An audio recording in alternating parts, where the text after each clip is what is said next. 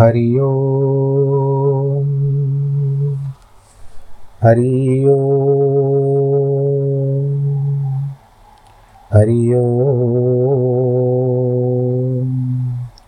गुरुर्ब्रह्मा गुरुर्विष्णु गुरुर्देवो महेश्वरः गुरुर्साक्षात् परब्रह्म। तस्मै श्रीगुरवे नमः विघ्नेश्वराय वरदाय सुरप्रियाय लम्बोदराय सकलाय जगद्दिताय नागाननाय श्रुत्यगविभूषिताय गौरीसुताय गणनाथ नमो नमस्ते। नाहं वसामि वैकुण्ठे, योगिनां हृदयेन च, मद्भक्तां यत्र गायन्ति। तत्र तिष्ठामि नारद। जिस घर में हो आरती, चरण कमल चितलाय तहाँ हरि वासा करे, ज्योत अनंत जगाए। जहाँ भक्त कीर्तन करे, बहे प्रेम दरिया।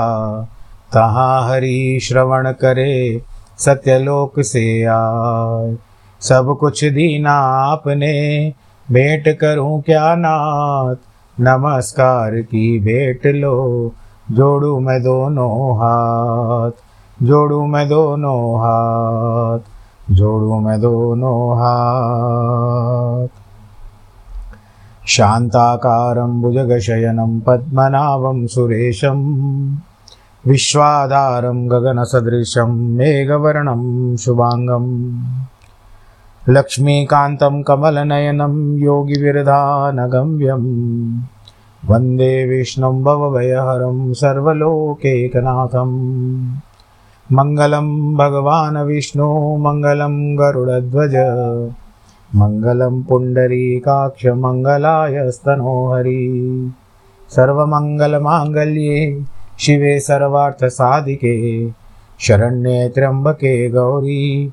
नारायणी नमोऽस्तु नारायणी नमोऽस्तु नारायणी नमोऽस्तु सत्यनाम श्री वाहे गुरु। सत्यनाम श्री वाहे गुरु। सत्यनाम श्री वाहे गुरु। सत्यनाम श्री वाहे गुरु। यही नाम है आधारा यही नाम है आधारा। सत्य नाम श्री वाहे गुरु सत्य नाम श्री वाहे गुरु। बोलो गुरु नानक देव की जय। तो प्रिय भक्तों, कथा के वर्णन के हिसाब से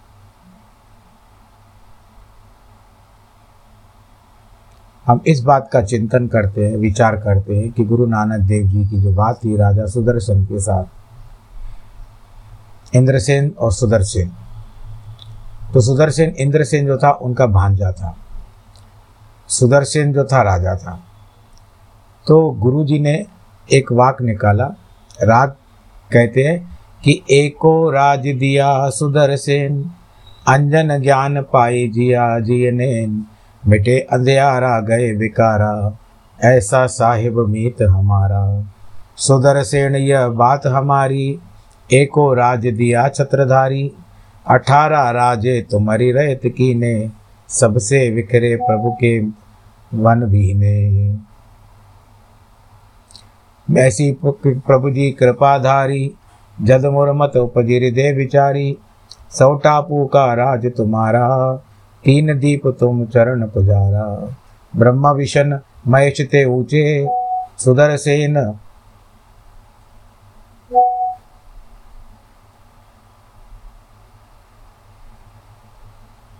तुम निर्मल सूचे इंद्र से निय संग तुम्हारा। करण कर्ण अप, कर्ण का, कर्ण आपे करतारा। कहो नानक जिस आप दयाला, सब सुख सब मिटे जंजाला बोल गुरु नानक देव की जय। श्री गुरु नानक देव जी ने सुदर्शन को सात टापू का राजा बना दिया। निष्कंटक राज दे दिया। अठारह राजाओं को महाराज ने का, को महाराज नियत कर दिया। वह तीन द्वीप का राज्य करने लगा। इस राज्य के अतिरिक्त वो महापुरुष हो गए। गुरु जी ने कहा, राजन, तुमको झंडे की बराबरी करने योग्य नहीं है। कहीं राजमत में आकर झंडे का अपमान न करना। तब राजा ने हाथ बाँध करके कहा, महाराज, यदि आज्ञा हो तो मैं राज भी झंडे को देने के लिए उपस्थित हूँ। मैं तो राज त्याग कर आपकी सेवा में भ्रमण करने को तैयार हूँ। मैं अपने आप को, यदि यही अपने अहोभाग्य को मानूँगा। गुरु जी ने कहा, हमने यहाँ झंडा मतलब ये जो झंडा तरखान जो था, जो बड़ा ही था, हमने यहाँ जो झंडे तारखान को नियत किया है वह मंजी हमारी है। तुमको एक छत्र राज दिया है, वह भी हमारा ही है। झंडे को हमारे सदृश सदृश देखना तब झंडे और इंद्रसेन दोनों ने नमस्कार किया। गुरु जी ने कहा, वह परमात्मा हमें इधर आपके लिए ही लाया है। तब राजा को अत्यंत वैराग्य हुआ। कहने लगा, गुरु जी, यदि आप चले जाएँगे तो हमारे प्राण नहीं रहेंगे। बाबा जी ने कहा, हम और आप एक ही है। सदैव आप ही के निकट है। राजा ने फिर कहा कि आप कुछ दिन और यहाँ निवास करिए। इंद्रसेन के कहने पर गुरु जी वहाँ पर एक महीना रह गए। आखिर में बाबा जी ने वहाँ से प्रस्थान कर लिया। बोल, गुरु नानक देव की जय। फिर गुरु नानक देव जी, श्री गुरु नानक देव जी, सिलसिला सिलमिला द्वीप की ओर चले, जिस स्थान पर समुद्र आ गया। आ जाए उस स्थान पर स्थल भी, की बांति चले जा रहे थे। समुद्र के ऊपर भी ऐसे चलते जा रहे थे। तीन मास लगे। जहाँ गुरु जी की इच्छा हो, वहाँ बैठ जाते थे। वहाँ हम भी निवास कर लेते थे। ये भाई बाला बोल रहे आगे उस द्वीप के पहले ही गुरु जी की ख्याति हो रही थी कि गुरु नानक देव जी राजा सुदर्शन को तीन द्वीप का राज्य दे करके आ रहे हैं और एक तारखान को महापुरुष बनाकर आ रहे हैं। अब हम तीनों एक उद्यान में जा ठहरे, जहाँ सात दिन रहे। तब मर्दाने ने कहा, यदि आज्ञा हो तो नगर देख कर आऊँ। गुरु जी ने कहा, क्या भूख लगी है? मर्दाना ने कहा, आपको तो उस कर्तार ने भूखा, प्यास प्यास है, प्यासहीन बना दिया है, और हम लोग आपके साथ हटवादी बने हैं। अब नगर देखकर सोचा कि कुछ खान पान ही कराऊँ। गुरु जी ने कहा मर्दाना, कुछ संतोष कर। तब मर्दाना बैठ गया। कहने लगा, है महाराज इस नगर का नाम तो बता दो। गुरु जी ने कहा इसका नाम है ब्रह्मपुर। इसका राजा मधुर बैन है तथा जाति का ब्राह्मण है। इतने में राजा मधुर बैन का आ, राजा मधुर बैन जो था वह आखेट करता इधर आ गया। आखेट का अर्थ होता है शिकार। हमें देखकर राजा खड़ा हो गया। पूछने लगा आप कौन है? मर्दाने ने कहा हम मनुष्य हैं। राजा ने कहा नगर के बाहर क्यों बैठे हो? मर्दाने ने कहा कहाँ बैठे? राजा ने कहा, तुम तीनों साधु हो। मर्दाना बोला, तुम्हें क्या नज़र आ रहा है? बाला कहता है, मैंने देखा कि गुरुजी तो मौन है। तथा तो मर्दाने को भूख लग रही है। उसी कारण उसके शब्दों में थोड़े कटु और व्यंग वाले शब्द थे। बाला बोला, हे राजन, हम परदेसी हैं। राजा तो आप किस नगर से आ रहे हो? तुम्हारी भाषा तो मेरी समझ में नहीं आती। बाला, हम पंजाब से आ रहे हैं। आशा है कि आपने पंजाब का नाम तो सुना ही होगा। अब राजा ने सोचा कि यह तीनों साधु नज़र आते। हैं राजू ने कहा, राजा ने कहा, हे भाई, बिसहर देश का राजा सुदर्शन का है। क्या आपने वही देखा है अथवा नहीं? यानी बाला कहते हैं कि मैंने कहा, वहाँ से हम वहीं से आ रहे हैं। हमने राजा से पूछा, आपका नाम तथा जाति हम जानना चाहते हैं। राजा ने कहा कि मैं सब कुछ बताऊँगा, परंतु मैं आपके महंत का परिचय पहले प्राप्त करना चाहता हूँ, ये जो आपके साथ है। बाले ने कहा हमारे महंत जी का पवित्र नाम श्री नानक निरंकारी है। मेरा नाम बाला है और यह जो बैठा है, इसका नाम मर्दाना है। राजा ने कहा, राजे, सुदर्शन और झंडे तखान को महान वरदान देने वाले हैं। क्या वह यही आपका महंत है? मैंने कहा, जी हाँ सत्य है। बालाजी कहते हैं, अब आप अपना परिचय दें। राजा ने कहा, सुनो, मेरा नाम मधुर सेन है। नगर का नाम ब्रह्मपुर है। मैं इस नगर का राजा हूँ। जाति का ब्राह्मण हूँ। मैंने कहा इस द्वीप का नाम क्या है? राजा ने कहा इसे सिलमिला द्वीप कहा जाता है। यह तीनों द्वीपों में अठारह राज्य राज कर रहे हैं। आ, राजा जो होते हैं राज्य कर रहे हैं। वाले ने पूछा उनके नाम क्या है?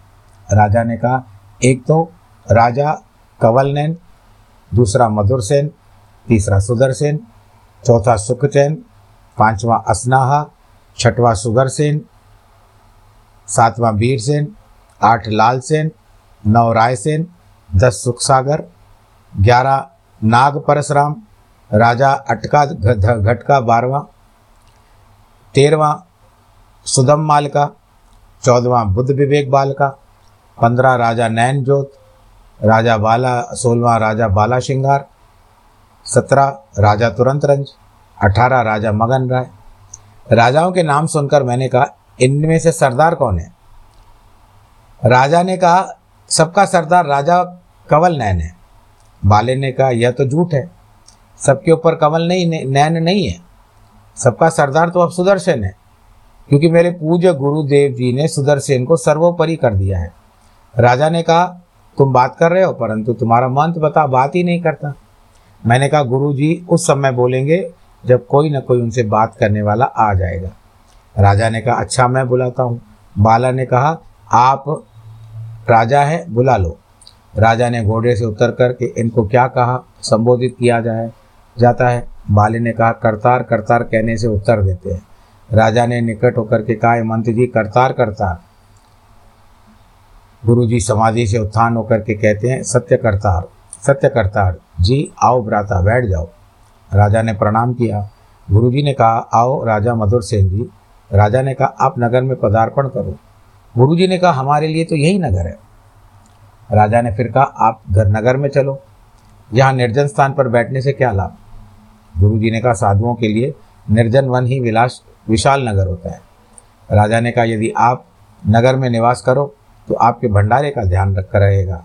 तब गुरु जी ने एक शब्द उच्चारण किया, राग बिलावल मैला पहला एक भंडारा नाम का जिन सब कछ दीना, भूख नंग सब छीन के आपड़ा कर लेना। ऐसा नाम न छोड़िए, सदा संग हमारे, लेखा कभी न पूछे, मन मीत प्यारे। भोजन उत्तम हम किया, संतन प्रसाद, जल शीतल हृदय पिया, हृदय मई शांत। वस्त्र ब्रह्म पहराया, काया के संग लख चौरासी एक है, तू है निरसंग। नानक कहे गजेंद्र सुन सुम सब झूठ पसारा दिष्ट मान सब विनस जाए। रहे एक अंकारा। तब राजा गुरु जी के चरणों में गिर करके कहने लगा कि आप अब मुझे आज्ञा दो, मैं वह करूँ। गुरु जी ने कहा, हमने सुदर्शन को सुदर्शन को निष्कंटक राज दे दिया है। जो उसे मानेगा, उनका भला होगा। जो न मानेगा, बाकी उसकी इच्छा। हमने जो करना था था कर दिया।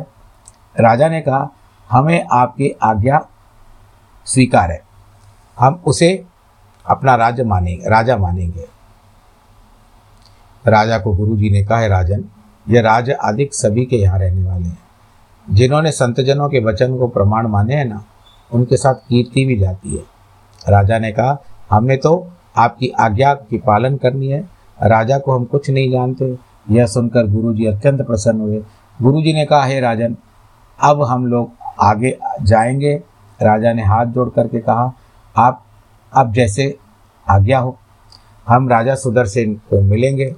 गुरुजी ने कहा, जैसे हमारा मान करते हो, वैसे ही सुदर्शन का भी मान करना। राजा ने कहा, हमें स्वीकार है।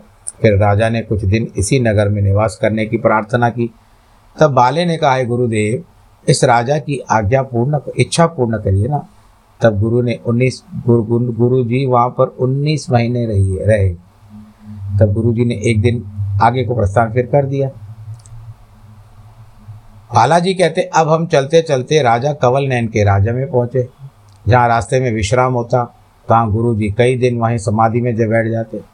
इस प्रकार सात महीने और तेरह दिन व्यतीत होने पर एक नगर जो चार कोस से नगर से जा रहा था, वहाँ पहुँचे। मर्दाना बोला, महाराज, आप किसी नगर में भी जाएँगे या इसी प्रकार जंगलों में भटकना है? गुरु जी ने हंस करके कहा, क्या भूख लगी है? मर्दाना बोला, यदि भूख लगेगी तो क्या हमारे आगे किसी ने भोजन रखा रख जाना है?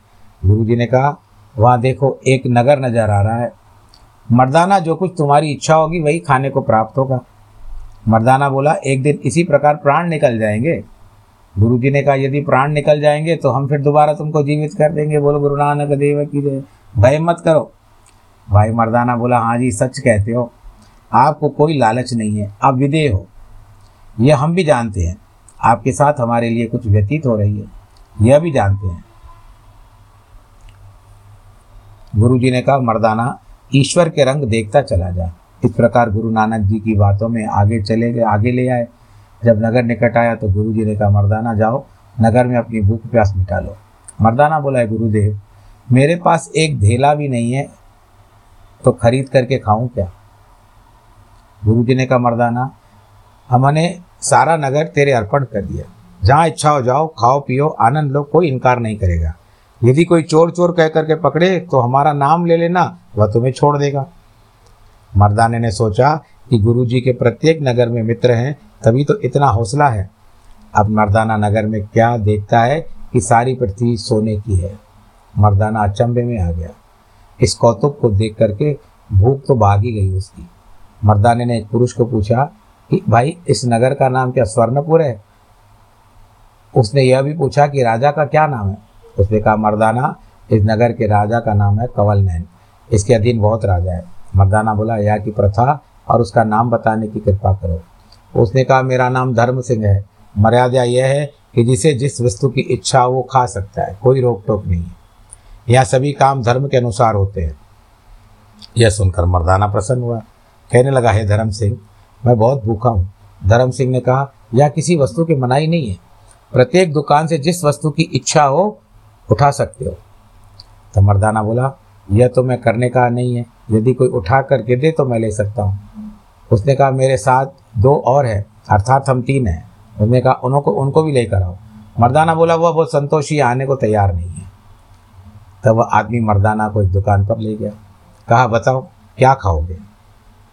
मर्दाना बोला जो कुछ तुम्हारी इच्छा हो ले दो उस पुरुष ने दुकानदार को कहा से ढाई शेर मिठाई, लुची वगैरह तोल करके दे दो।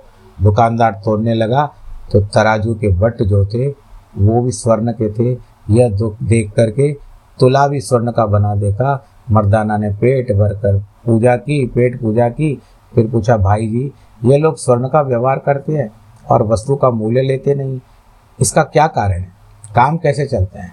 उसने कहा यह राजा की आज्ञा है कि अन्न तो कुदरती पैदा होता है। केवल बनाने पर मेहनत होती है। अन्न अधिक बाहर लेकर के बनाओ तो खाओ और खिलाओ। मैं जो किसी के काम करवाना हो तो वह भी करवा सकते हो। मूल्य और मजदूरी कुछ नहीं है।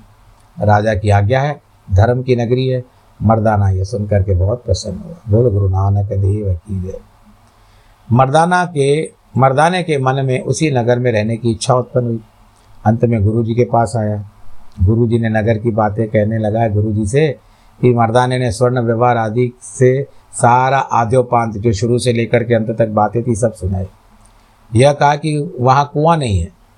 पानी वर्षा का आम जमा होता है, यह नगरी की बात है।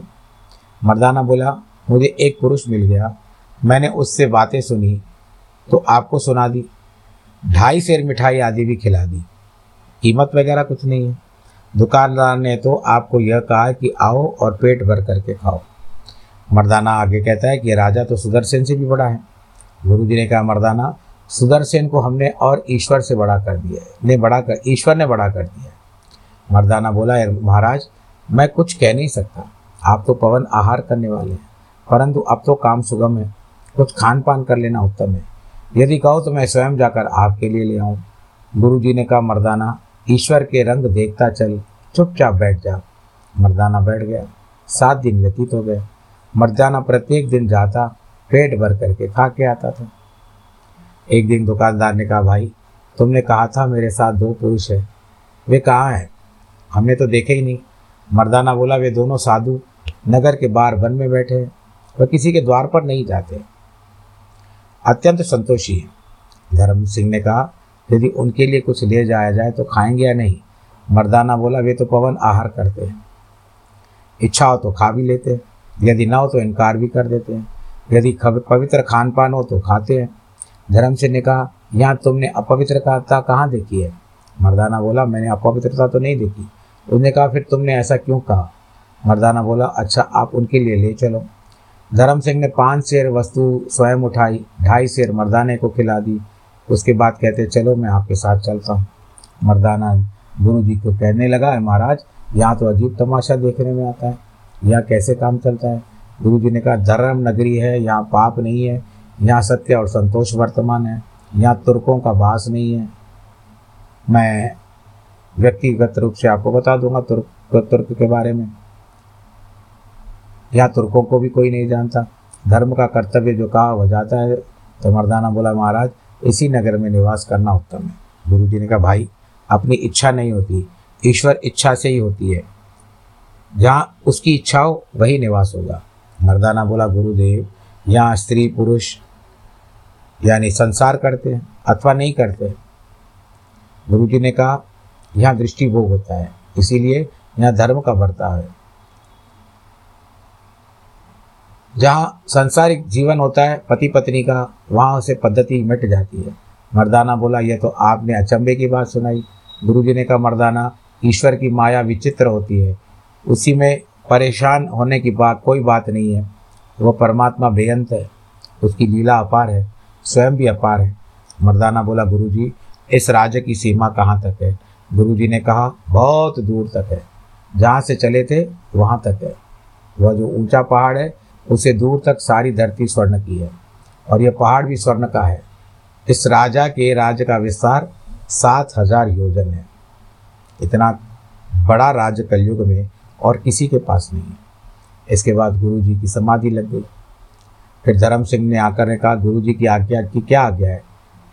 इनकी उत्थान अवस्था किस शब्द के उच्चारण से होती है? बताने से करतार करतार की ध्वनि की गई। तब गुरु जी की उत्थान अवस्था हुई। तब धर्म सिंह ने कहा आपके लिए गोविंद प्रसाद लाया हूँ गुरु जी ने कहा सज्जन, आपका नाम क्या है? उसने कहा, श्रीमान, मेरा नाम धर्म सिंह है और यहाँ किसी की भी जात पूछने की आवश्यकता नहीं, क्योंकि यहाँ प्रत्येक रहने वाला एक ही वर्ण का है। आप लोगों को पता है ना, ब्राह्मण, क्षत्रिय, शूद्र, वैश्य। सबसे बड़ा एक गोविंद है। तब गुरु जी ने कहा, यहाँ के राजा कौन है? धर्म सिंह ने कहा, यहाँ के राजा का नाम कवल नयन है। गुरु जी ने कहा, वह तो बड़ा है। उसने कहा, उसके सिर पर छत्र तो परमात्मा ने दिया हुआ है। राजा होते हुए भी किसी को प्रणाम नहीं करवाता। वैसे तो सत्रह राजा उसके नीचे है, परंतु वो किसी को अपने अधीन नहीं मानता। सभी परमात्मा के पुत्र जानकर सबके साथ सम्मान व्यवहार करता है। गुरु जी ने मन में सोचा हमने तो सुदर्शन को इसके ऊपर किया है। अब देखना है कि परमात्मा को क्या स्वीकार है। गुरु जी ने यह विचार करके इतने में धर्म सिंह ने कहा आप भोजन कर ले। गुरु जी ने कहा, हम भोजन करने को तैयार नहीं। धर्म सिंह ने कहा आपने तो क्या आपने क्या दोष देखा है? जो भोजन नहीं करते। गुरु जी ने कहा, भोजन में तो कोई दोष नहीं है, परंतु राजा में दोष है। उसने कहा, आप राजा पर दोष क्यों लगवाते हो? राजा तो धर्मात्मा है। अपितु तो यदि कोई दोष आपने देखा है तो हमें बताने की कृपा करें। गुरु जी ने कहा, जिसमें दोष होता है, वही जानता है, दूसरा नहीं जान सकता। गुरु जी ने कहा, पुरुष सर्वभक्षी है। उसने कहा, यह निवारण कैसे होता है? गुरु जी ने कहा, तुम राजा को खबर दोगे और राजा हमसे पूछेगा, तब हम भोजन खाएँगे। गुरु जी ने राजा को दोष लगाया। धर्म सिंह हैरान हो गया। धर्म सिंह ने कहा, राजा, हे राजन, आपके नगर में तीन साधु आए हुए उनमें से एक तो नगर में आकर खान पान कर लेता है, परंतु दो नहीं आते। मैं उनके लिए भोजन लेकर के गया, परंतु वो भोजन नहीं खा रहे हैं। हमने कहा है संतो, धर्मपुरी का एक पवित्र आहार आप क्यों नहीं खाते हो तथा दोष लगाते हो? उनमें एक महंत है। उसने कहा, राजा में दोष है। जब मैंने पूछा कि उस मंत ने कहा, जिसमें दोष होता है, वही जानता है और वही मानता है। मैं हैरान हूँ। राजा ने कहा, धर्म सिंह, तुम ही हमारा दोष विचारो। उन्होंने कौन सा दोष लगाया? धर्म सिंह ने कहा अच्छा यही होगा कि आप स्वयं चल करके पूछ लें। अब राजा घोड़े पर सवार होकर के चले। राजा ने मन में सोचा कि मैं यहाँ भोजन की तो कमी नहीं है। यदि मैं लेकर जाऊँ तो उन्होंने स्वीकार न किया तो भी ठीक नहीं है। अब मुझे खाली हाथ ही जाना योग्य है। यह कहकर राजा और धर्म सिंह वहाँ आए। जहाँ श्री गुरु नानक देव और बाला विराजमान थे। मर्दाना रवाब बजा रहा था। गुरु जी ने और मैं बाला ईश्वरीय मस्ती में मस्ती में बैठे हुए थे। राजा घोड़े से उतरा। हम तीनों में से राजा को आने की किसी की भी खबर नहीं। धर्म सिंह ने राजा से पूछा राजा ने पूछा कि इसका संबोधन क्या है? धर्म सिंह ने कहा, यह पूर्ण संत है। राजा ने कहा, मैं कैसे जानूं? धर्म सिंह ने कहा, आप इनको कहो सत्य करता सत्य करता अब राजा ने करतार करतार का शब्द कहा तो गुरु नानक देव जी की उत्थान अवस्था हुई। गुरु जी ने सत्य करतार की ध्वनि की। राजा ने बैठकर कमानते थी आपने हमारा भोजन त्याग करके हमको दोष लगाया है। आप दोष बताओ। तथा उस दोष को दूर भी करिए। गुरु जी ने कहा, राजन, तुमको यह दोष लगा है कि तुम कहते हो कि सभी गोविंद के लिए है। ऐसा एक हम भी उसी के लिए है। यदि तुम्हें यह निश्चय है कि दूसरों ने ईन को मलवाना, मनवाना चाहते हो। राजा ने कहा, हम किसी से ईन नहीं मनवाते। ये लोग जो ईन मानते हैं, स्वयं मानते हैं, यानी अपना कानून। हमारी ओर से कभी कोई आग्रह नहीं है। गुरु जी ने कहा, सुन राजा हमने तुम सबके ऊपर सुदर्शन को किया है।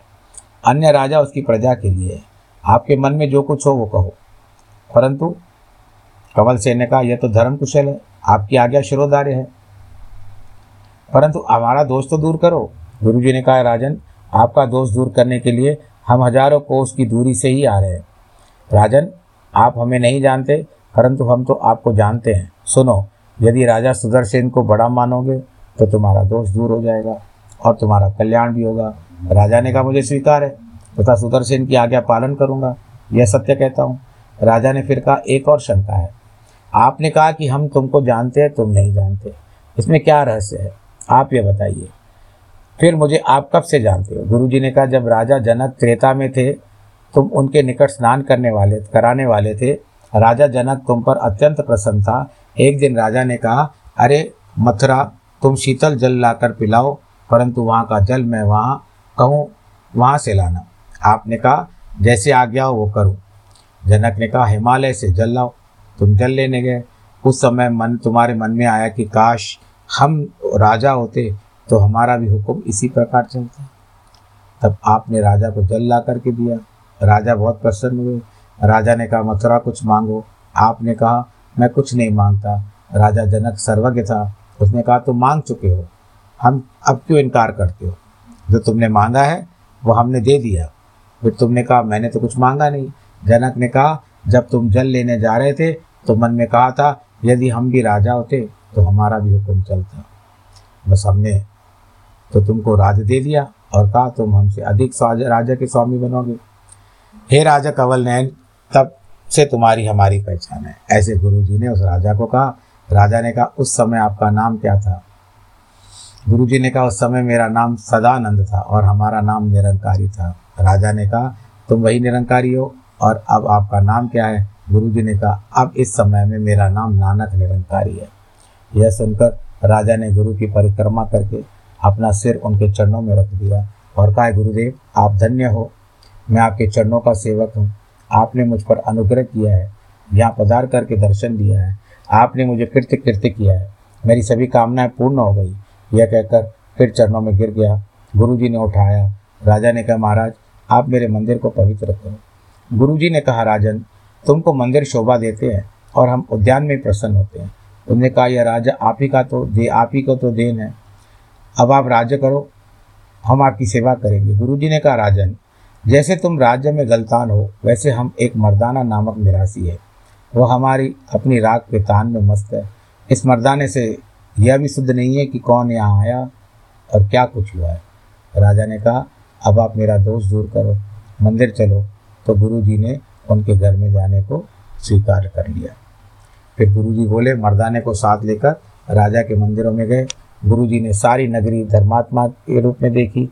राजा कंवल ने, ने गुरु जी को अपने घर में पंद्रह मास तक रखा।